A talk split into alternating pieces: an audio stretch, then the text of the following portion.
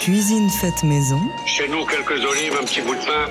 On remercie Dieu. Accueil impeccable. Ce sont des œufs d'Autriche. Ils sont frais dès ce matin. Je crois que vous allez apprécier. Ambiance familiale et musique en live. Daily Express. Jean-Charles Ducamp. Allez, hop, il faut finir le plat maintenant.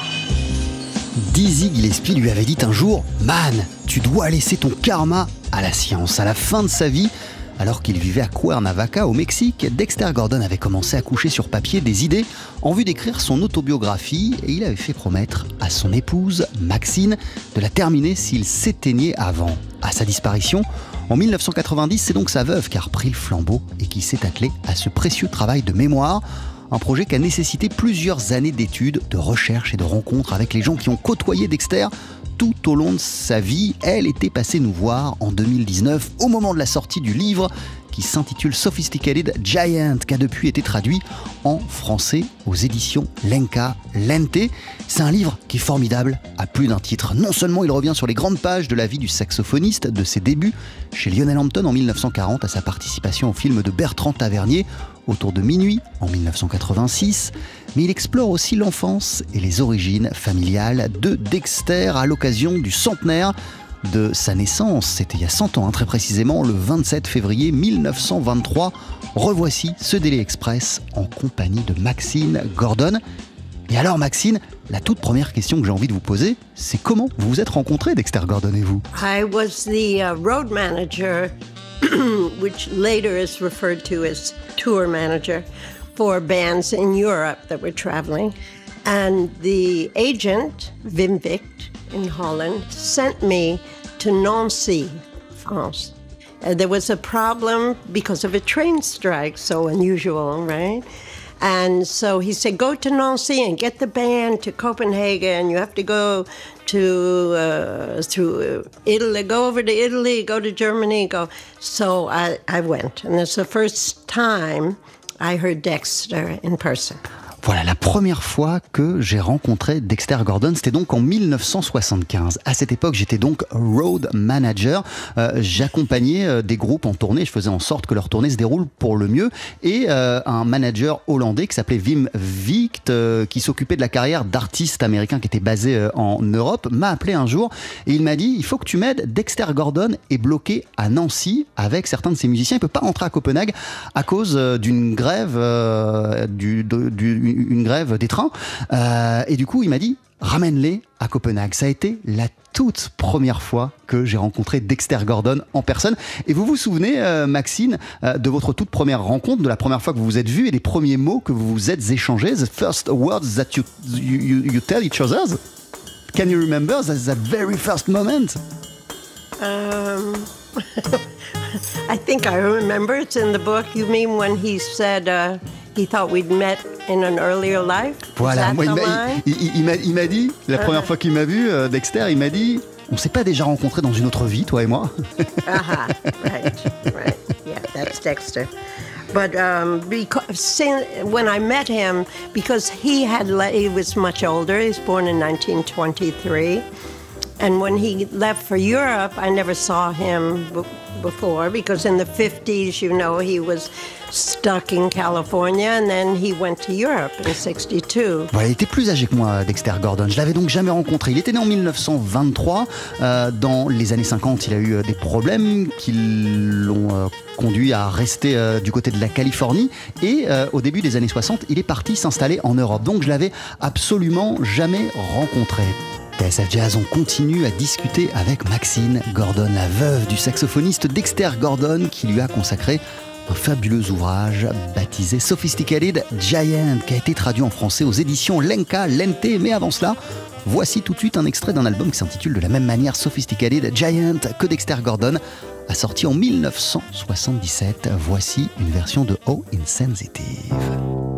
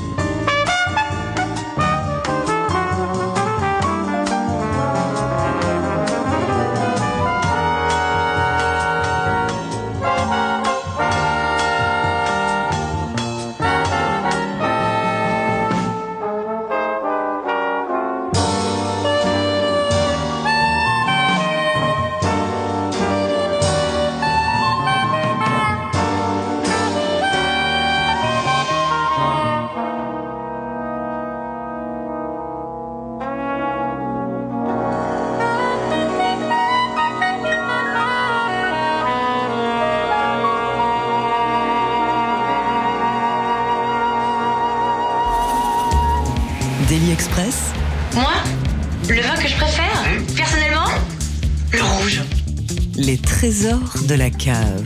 Ah, J'aime bien le rouge. Maxine Gordon, très vite, vous vous êtes dit que la place de Dexter Gordon n'était plus en Europe, plus à Copenhague, mais à New York, aux États-Unis. Pourquoi avez-vous pensé cela? What did make you feel right away that uh, the place of Dexter Gordon was not anymore in Europe but in the US Well, it wasn't that it, Europe wasn't, it was very good to him. He was very happy there. He wanted to come back. Excuse me. He said, Let, do you think I could try to come back? I was like, Yeah, of course. You sound so good. Why not? It's worth, even people need to hear you. Of Voilà. course, I didn't know that it might not be a good idea. It was a good idea. En fait, euh, Dexter Gordon euh, caressait l'idée depuis un certain temps de rentrer, de retourner aux États-Unis. Donc, il est venu me le dire, il m'a demandé si je pensais que c'était la bonne chose à faire. Et euh, bah, pour moi, c'était une bonne idée. Je ne pouvais pas imaginer encore que c'était une idée incroyablement bonne et que ça allait s'avérer incroyablement euh, fructueux. Mais c'est Dexter Gordon qui avait envie. Qu'est-ce qui lui faisait sentir à Dexter que c'était le bon moment pour lui de rentrer aux États-Unis? Uh, What did make him feel that it was that it was the right moment for for him to leave Europe and to go back to the US? You know that? Yeah, he felt like Because during his years in Europe, he, he, he- he came back a lot of time in the U.S. No, but he never came back to New York. He, he would go to see his mother in California and play a little local gig, but he wanted to have his own band. That was what he wanted. I he said, I want a band and I want a drummer, the right drummer. It was always, didn't quite have the right drummer in Europe. So he wanted, and it took six months. We planned it. He came back. If it didn't work, he was going to go back to Copenhagen. But once he got George Cable's Rufus Reed, Eddie Gladden, it's something like the band at Go that he had for the album Go. He had the right band. En fait, euh, Dexter Gordon, euh, en fait, était très bien euh, à Copenhague. Ça lui avait fait euh, du bien d'être en Europe, mais il sentait le besoin de rentrer aux États-Unis. Évidemment, il était venu par le passé faire des séjours aux États-Unis, mais c'était jamais à New York. C'était en Californie pour aller voir sa maman. Et puis il faisait des petits concerts dans les environs, mais il n'était pas revenu à New York. Et ce qui lui manquait aussi à Dexter Gordon, c'était d'avoir son propre groupe, une véritable formation. C'est ça qu'il voulait, c'est ça euh, qui lui manquait, et d'avoir surtout un batteur. Il voulait un batteur, et il a rencontré, euh, grâce euh, à ce retour au- à, à New York, il, il a rencontré des musiciens tels que euh, George Cables et, et Rufus Red, et il a eu euh, cette fameuse formation qu'il attendait depuis longtemps et qui lui a fait euh, euh, se remémorer l'époque où il avait enregistré l'album Go avec une section rythmique incroyable pour lui. C'était le retour de cette fameuse section rythmique. Euh, partir du moment où on a commencé à parler de son retour aux États-Unis et euh, le moment où il est rentré à New York, il y a six mois qui se sont écoulés. On a bossé pendant six mois pour le faire revenir aux États-Unis. You worked during six months to make him back to the US. You, you, you, you, you took your phone and called a lot of people, and a lot of people told you No. we don't want him back and we won't want him in concert. Il y a plein de gens que vous avez appelés en lui disant écoute, euh, je prévois le retour euh, à New York de Dexter Gordon. Est-ce que tu pourrais pas lui programmer un concert? Il y a plein de gens qui ont refusé. Pourquoi? Why a lot of people told you we don't want him back Uh, They Mais- said it had been too long. Ils ont oublié Dexter, and, and they thought he was something from the past. And I said, no, he's actually sounds very modern. And they were like, no. So we had a list of the people who said no. And when he had the big success, those people were calling. and he said, just tell them they have to wait.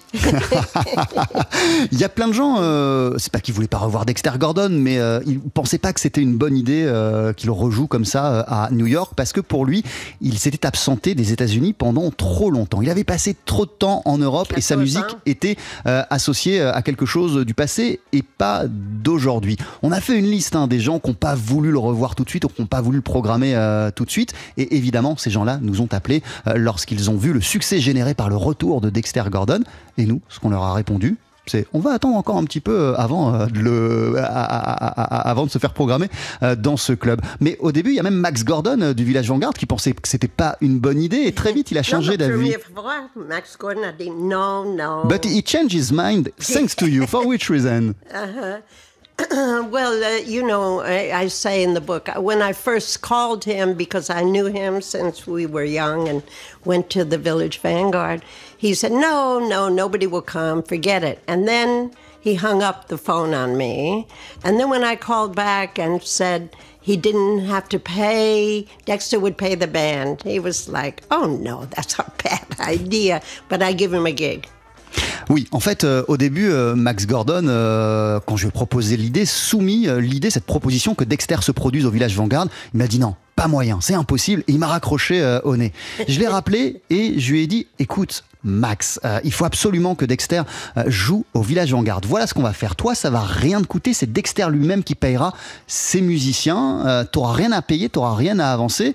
Il, il a pensé que c'était pas forcément une bonne idée pour Dexter, mais en fait, ça s'est avéré être une très très bonne idée car grâce à cela, euh, j'ai eu ses dates au village Vanguard. Il a joué au village Vanguard, euh, Dexter Gordon, et avant cela, il a joué aussi à Storyville, euh, dans un petit club de New York, avant les dates au Village Vanguard. Et là, très vite, vous vous êtes rendu compte qu'il y avait la queue, il y avait des gens qui faisaient la queue dans la rue, euh, qui attendaient avec impatience le retour de Dexter Gordon. Euh, were you surprised, Dexter and you, by the lot of people who were waiting on the street? To see him back on stage in New York? What was I your was- reaction? I was surprised, but he was not. He, it was a way Dexter had where he would just say, Well, okay, this is how it's going. The same with making the movie and being nominated for the Oscar. People were shocked, and he was like, Well, you know, I did a good job. Ouais, en fait, Dexter Gordon, il n'était jamais vraiment surpris. Moi, parfois, il m'arrivait euh, d'être surprise, mais Dexter, non. Ça a été la même chose lorsqu'il a tourné euh, le film de Bertrand Tavernier autour de minuit et euh, lorsqu'il a été nominé dans la foulée aux Oscars dans le rôle du meilleur acteur. Il y a plein de gens qui disaient, mais c'est totalement dingue, t'es nominé aux Oscars. Et lui disait, bah non, c'est normal, en fait, j'ai fait du bon travail. Maxine Gordon, vous ne bougez surtout pas, vous êtes notre invité d'honneur dans Daily Express. On parle de celui qui fut votre mari, le saxophoniste Dexter Gordon, à qui vous avez consacré un magnifique ouvrage, Sophisticated Giant, traduit en français aux éditions Lenka Lente. Euh, en fait, on ressort ce Daily Express à l'occasion du centenaire de la naissance de Dexter Gordon. C'était le 27 février 1923. Cette émission avait à la base été enregistrée en 2019 et la suite de notre entretien passionnant, c'est d'ici une poignée de secondes. TSF Jazz, pour vous, les plus grands noms du jazz.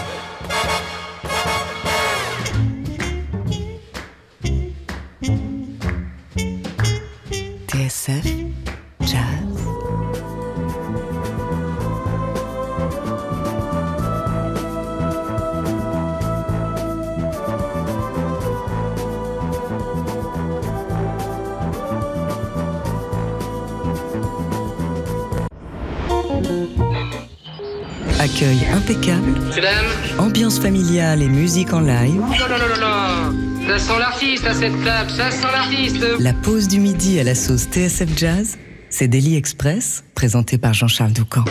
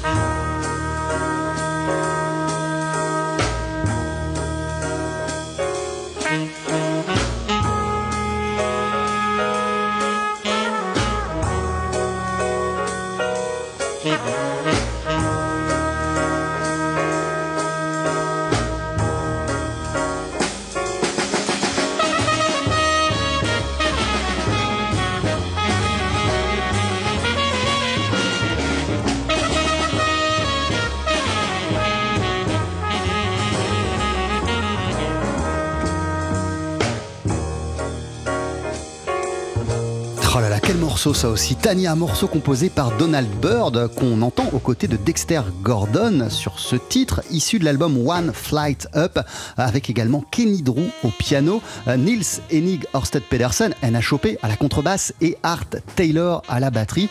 Euh, c'est un album qui est sorti en 1964 à l'époque où Dexter Gordon était un artiste Blue Note. À l'époque, Maxine, euh, où Dexter était signé chez Blue Note, il vivait en Europe et euh, il avait euh, des correspondances régulières avec euh, les dirigeants du label Blue Note.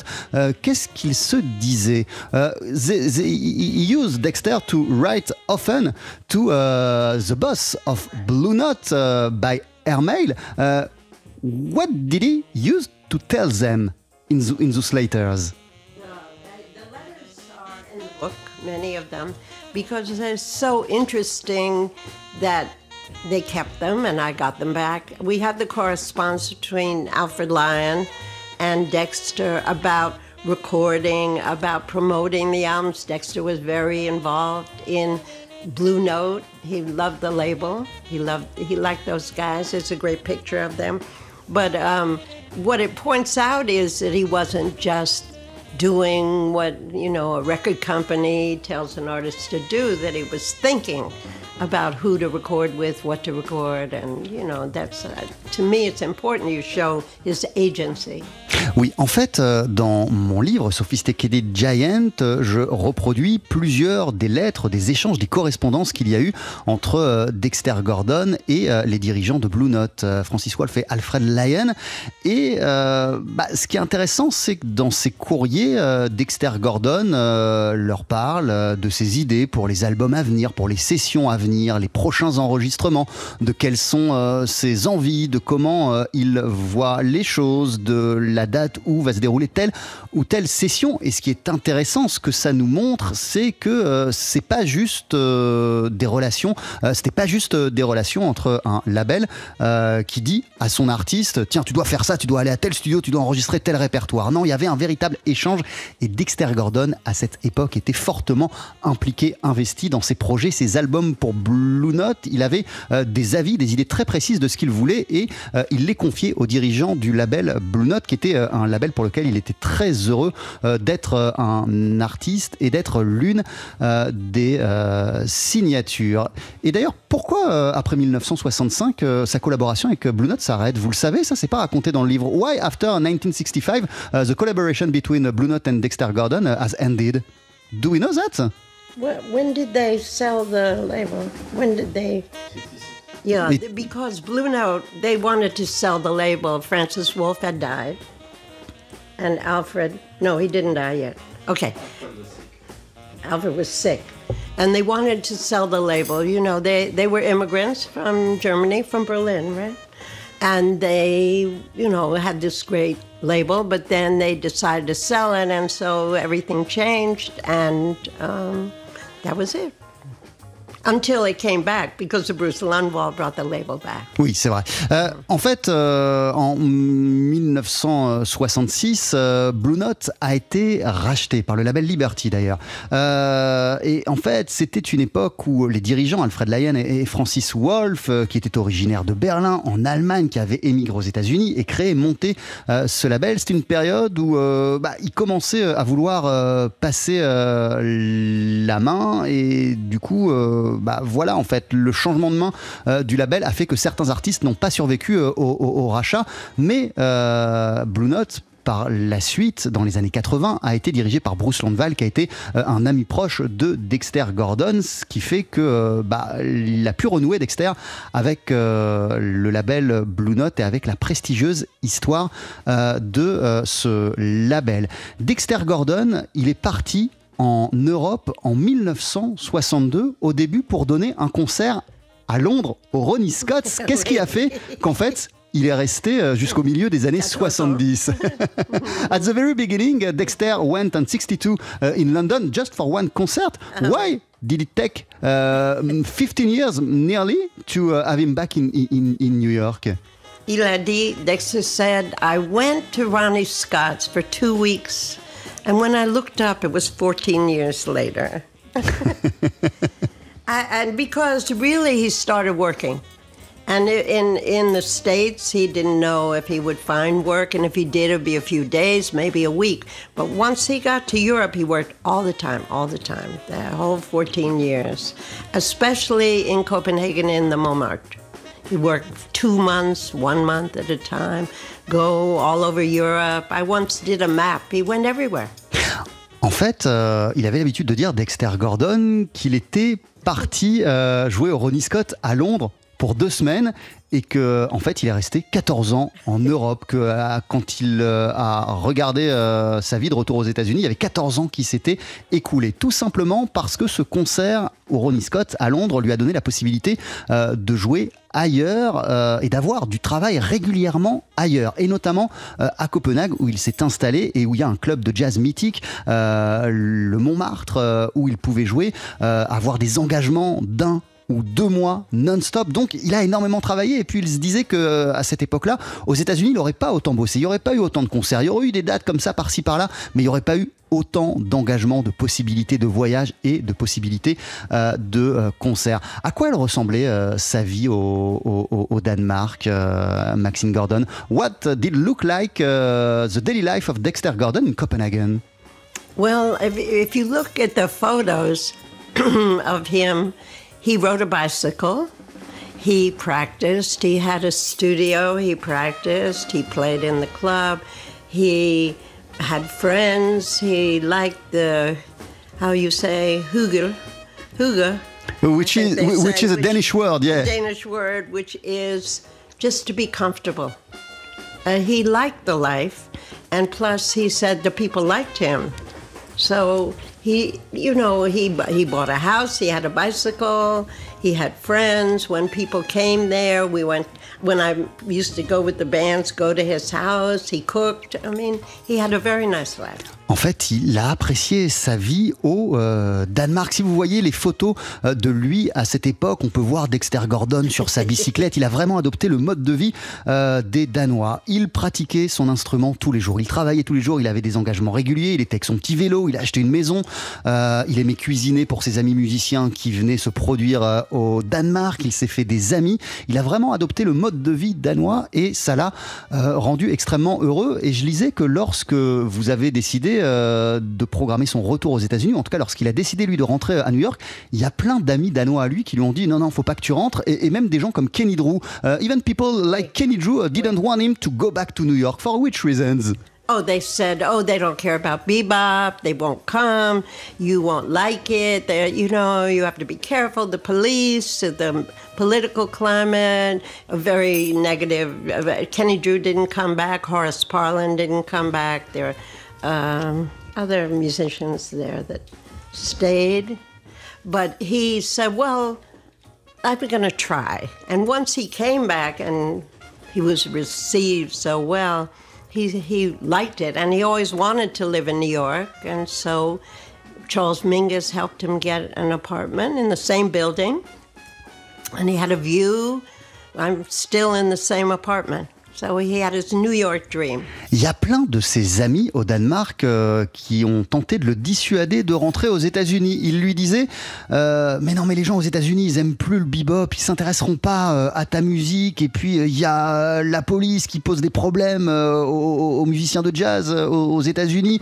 Et puis, le climat politique, il est pas favorable. Non, faut vraiment pas que tu reviennes.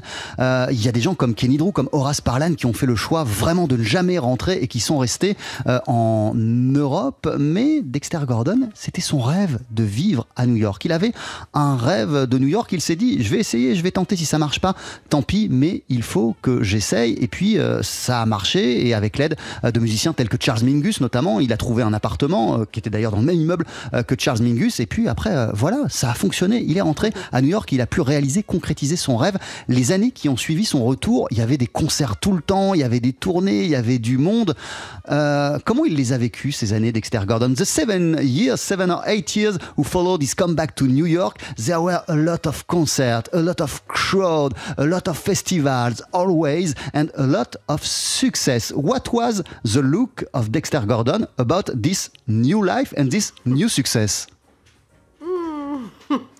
Well, he, it, like I said before, everybody was surprised except Dexter.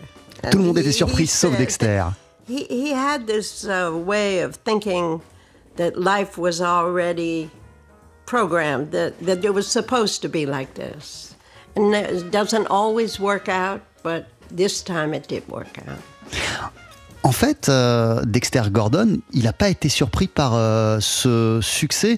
Euh, pour lui, c'était quelque chose euh, de normal, quelque chose de logique et quelque chose qui devait arriver. Il y aurait tellement, tellement, tellement de choses euh, encore euh, à aborder, Maxine Gordon, mais on n'a euh, malheureusement pas le temps. Juste une petite parenthèse, à la fin de sa vie, quand Dexter Gordon a commencé à penser à écrire son autobiographie, que vous en avez discuté ensemble, euh, il est passé directement dans l'histoire de sa vie des années 40, de la fin des années 40 aux années 1960, et il ne voulait pas aborder du tout les années 50, et vous, vous ne partagiez pas cette opinion. Pour vous, c'était important qu'on raconte aussi les 50s de Dexter. Pourquoi Oui. c'était important pour vous euh, de pas faire l'impasse sur les années 50 Why was it important for you uh, not to neglect uh, the 50s, the 50s, this decade in the book? Uh-huh. When he was working on the book, one day I said, You should make an outline. he disagreed. He was going to leave out an entire decade of the 50s because it was a very difficult period with drugs and incarceration.